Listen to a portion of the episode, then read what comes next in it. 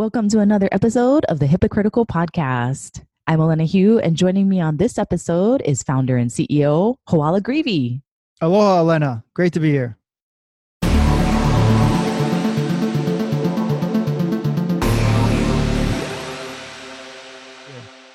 We've got another exciting show for you and lots to talk about. Let's first update you on a recent event that transpired where you guys had a wonderful beach cleanup. Yeah, that's right. We went and did a beach cleanup at Crissy Field in San Francisco last week. Um, we arrived in the morning. We got our trash bags and gloves and our trash grabbers, and uh, we went and hit Crissy Field, which uh, overlooks the Golden Gate.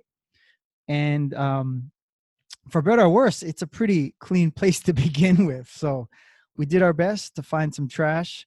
Um, normally, the most trash we found was on the beach itself and around the picnic tables. Uh, so we did that in the morning, uh, and we had uh, one of our advisors, Dennis Coleman, came out and helped us, which was great. Uh, he's also the co-founder of Symantec. Great to see him in person. And my girlfriend Lisa also helped out, so that was wonderful. And then at the end of it, we took a picture with an oversized check with the Golden Gate Bridge in the background. And we also made a don- donation to the Orca Conservancy. And uh, that's a tie in with our newest product, Project Orca. So uh, that was our unconventional PR community service event. And we have a goal this year of doing 50 hours of community service. So that uh, was a, was in alignment of completing uh, our community service commitment and then in the bigger picture of things um, we we just believe that uh, the leader always gives back and that's mm. something i took from uh, prominent hawaii business uh, 101 if you'd say very so, nice and yeah. so why that particular location well uh, the morning sun is in your face it, it's great lighting for taking a picture with the golden gate in the background and it's relatively close to our office. Um, and it's kind of a cool place. Uh, I don't go there often, uh, but it's just a nice, pretty chill spot and easy to get to. and good to get outside and give back to the community. Yeah, I think the staff liked um, focusing on something else other than, you know, encrypted email, uh, just for a little bit of their day, and just always feels nice to uh, do something to to give thanks for this uh, this city that's given us so much opportunity. Wonderful. Tell me more about Orca Conservancy and how that partnership began. Well, we we reached out to them, I believe, over email, and kind of highlighted this event we're looking to do. And we thought it was a nice tie-in for Project Orca, which is our HIPAA compliant email marketing solution that we recently released and so we kind of wanted to tie in an orca related uh, beneficiary and these folks focus on the uh, southern western the southern orca population kind of from alaska to northern california so we thought that was a nice tie-in and they've got a great social media presence so that also um, helped us reinforce these folks are on it and sure enough they replied to us immediately so uh, that's kind of how that came about and so, um, you know, we like to focus on winners and losers typically on our episodes of HIPAA Critical. And uh, we wanted to mention that Orca Conservancy is winning this week as well. Yeah, yeah, we uh, we we made a donation to them in the amount of five hundred dollars using our Brex corporate card. Uh, we're also big fans of Brex, so we uh, took a picture with our oversized check with the Brex logo on it. Uh, careful to state they are not a bank, but we did use our Brex card to make that donation. Uh, so we enjoy working with both those organizations. Excellent. And tell me more about Brex because uh, this is the first time I'm hearing of it. Oh, man. Yeah. So they've got this uh, blanket coverage as far as brand and marketing goes of Silicon Valley. And they, it's, they brand themselves as a corporate card for startups. Um, so they're a relatively new company, um, great brand, great execution, and they allow startups like us to um, get a corporate card within minutes and deploy cards to um, staff members very quickly. Um, so we like working with them. We're using another one of their products called Brex Cash, um, which is uh, paying a it, it it's sort of a competitor to a business checking account, and you get points and interest rate on your money that sits in there. So Mm, we're using cool. two other products, and we're NPS 10 Brex customers. Congratulations. Oh yeah, well, we're happy to uh, be their customer as well. It's uh, I think it's a win-win. hmm And what can you tell us about your forecast for who's losing this week? Oh man, so that's an easy one. Um, loser this week is Practice Fusion, uh, which got it was released. The they got issued. They agreed to pay a 150 million dollar fine. Uh, sorry, 145 million dollar fine in federal court, and they basically admitted to uh, being responsible for unnecessary OxyContin prescriptions uh, through a partnership with Purdue Pharma, which is the overwhelming villain in this whole opioid crisis that America's in. And going back to, I believe, 2013, they basically Practice Fusion, which is uh, an EMR uh, vendor who was sold to Allscripts a couple years ago. Um, they basically designed their software solution to encourage their their customers, i.e., physicians, to uh, overprescribed opioids, and so um, I mean, man, people died because I mean, this is killed more people. Anyhow, it's just it's beyond pale that Mm, a startup could do this. And again, the fine is 145 million, and they were bought by Allscripts a few years ago for 100 mil. So Allscripts comes out looking bad on this too, because they're down 45 mil uh, on a acquisition they made in 2018, or way more than that. But I mean, clearly these guys are losers. Um, and I just, I just practice fusion. Um, you know, I, I just, I just see no honor in in this outcome at all. mhm. Uh, it's just, man, I, I, I was just, I'm at a loss for words. Mhm, mhm. Uh, that's a pretty losers. hefty fine too. Yeah, I mean, people died because of their software. That, that's the opposite of what we're here for, you know?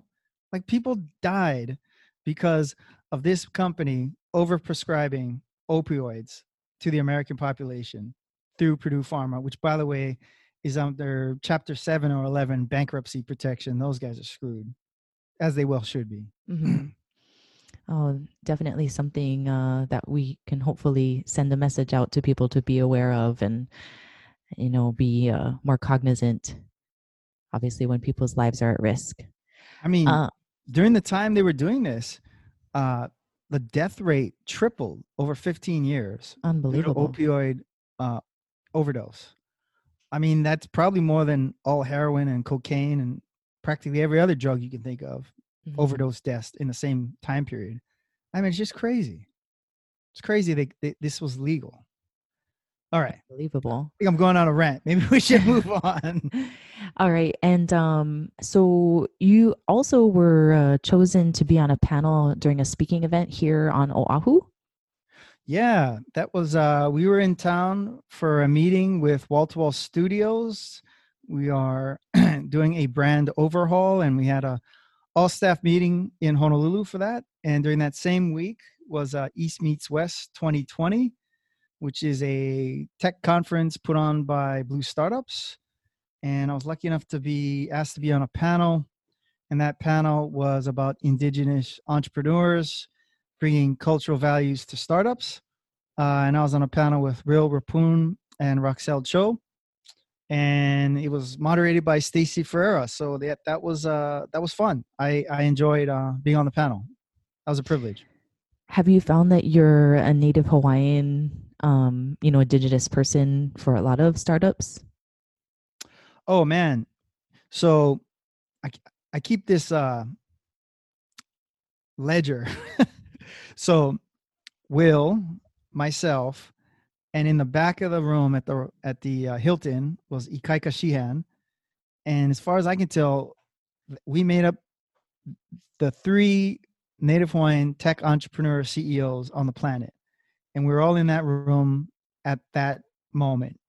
Uh, and, and maybe I'm off by 100%, but that number is still under 10.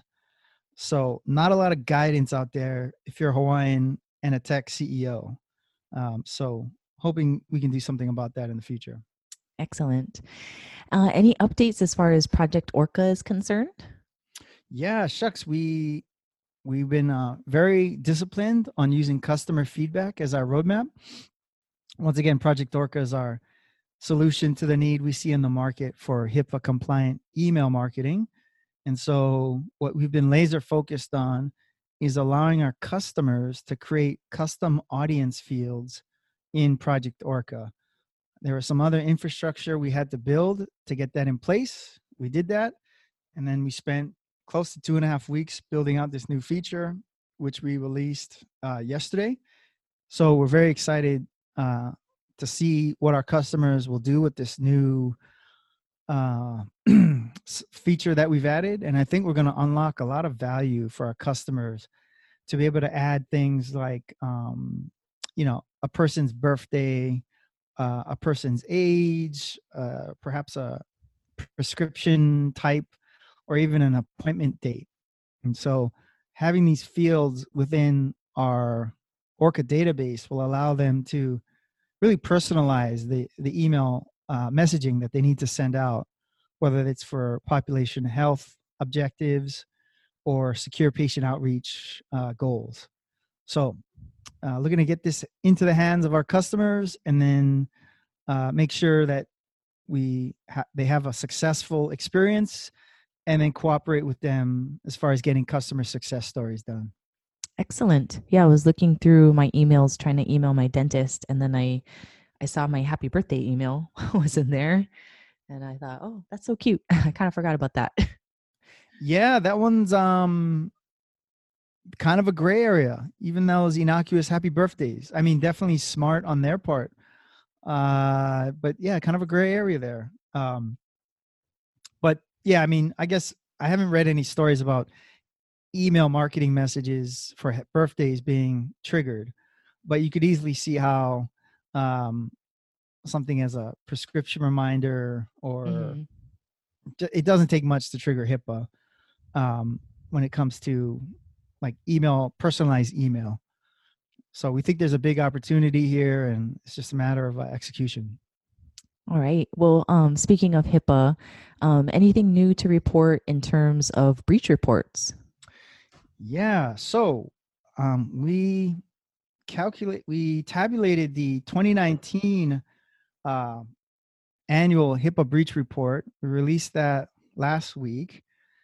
And in a nutshell, we had 419 HIPAA breaches in 2019, uh, of which the requirement was um, 500 or more individuals are affected. So if you have a breach of 500 or more people, you're required by law to report that to uh, the Health and Human Services Department. And of those 419, we had a total of about 35 million Americans were breached which is roughly 10% of the population. So 10% of the population got hacked last year. Wow. Yeah, pretty big number. And of that, um, email as a threat vector uh, led the way with 39% of all breaches due to email. Um, so we see a continuing trend of email being uh, the top uh, breach vector for a HIPAA breach. And so there were 161 of the 419 were caused by email. and, you know, it's the usual culprits display name spoofing attacks, phishing, uh, ransomware via um, link or attachment. What would be the number two?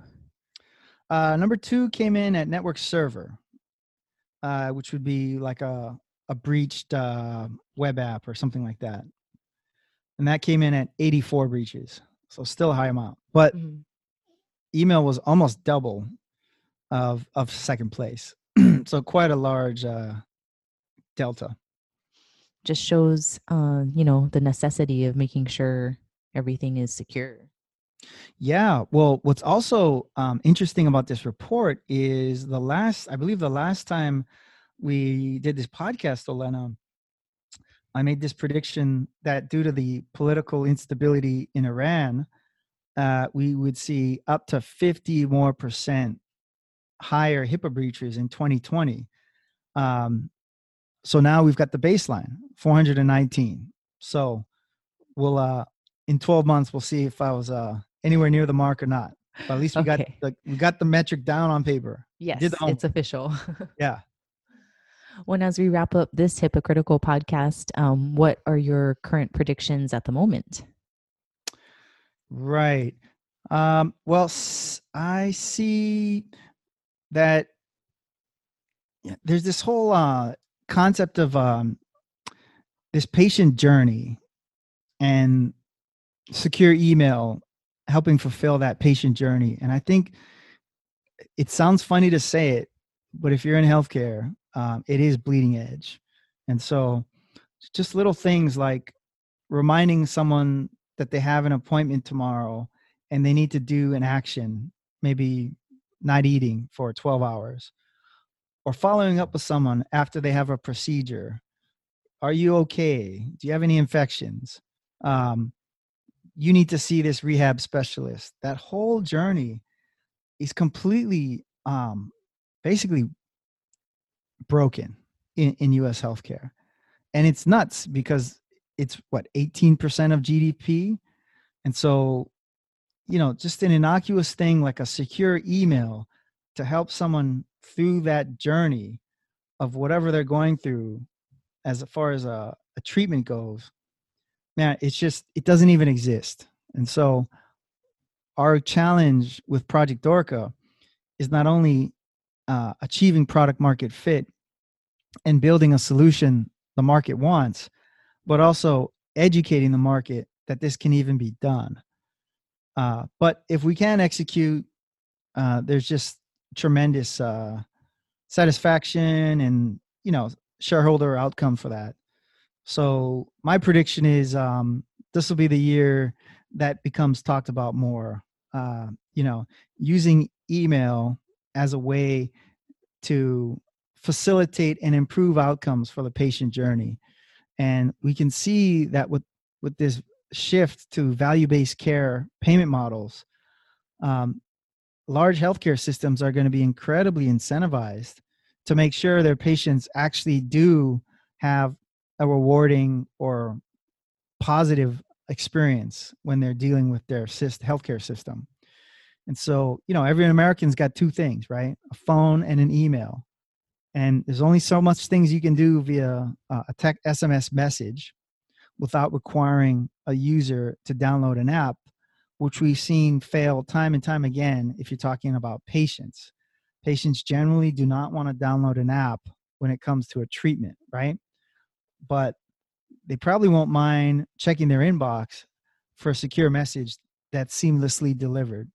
And so I think that that's the huge game changer that we need to be a part of for 2020. Wow, very insightful. we'll see. We'll see, right? we'll see in 12 months if that was just foolishness and delusions of grandeur, as CP, C3PO would say in the uh, Star Wars uh, trilogy, or uh, we were on to something.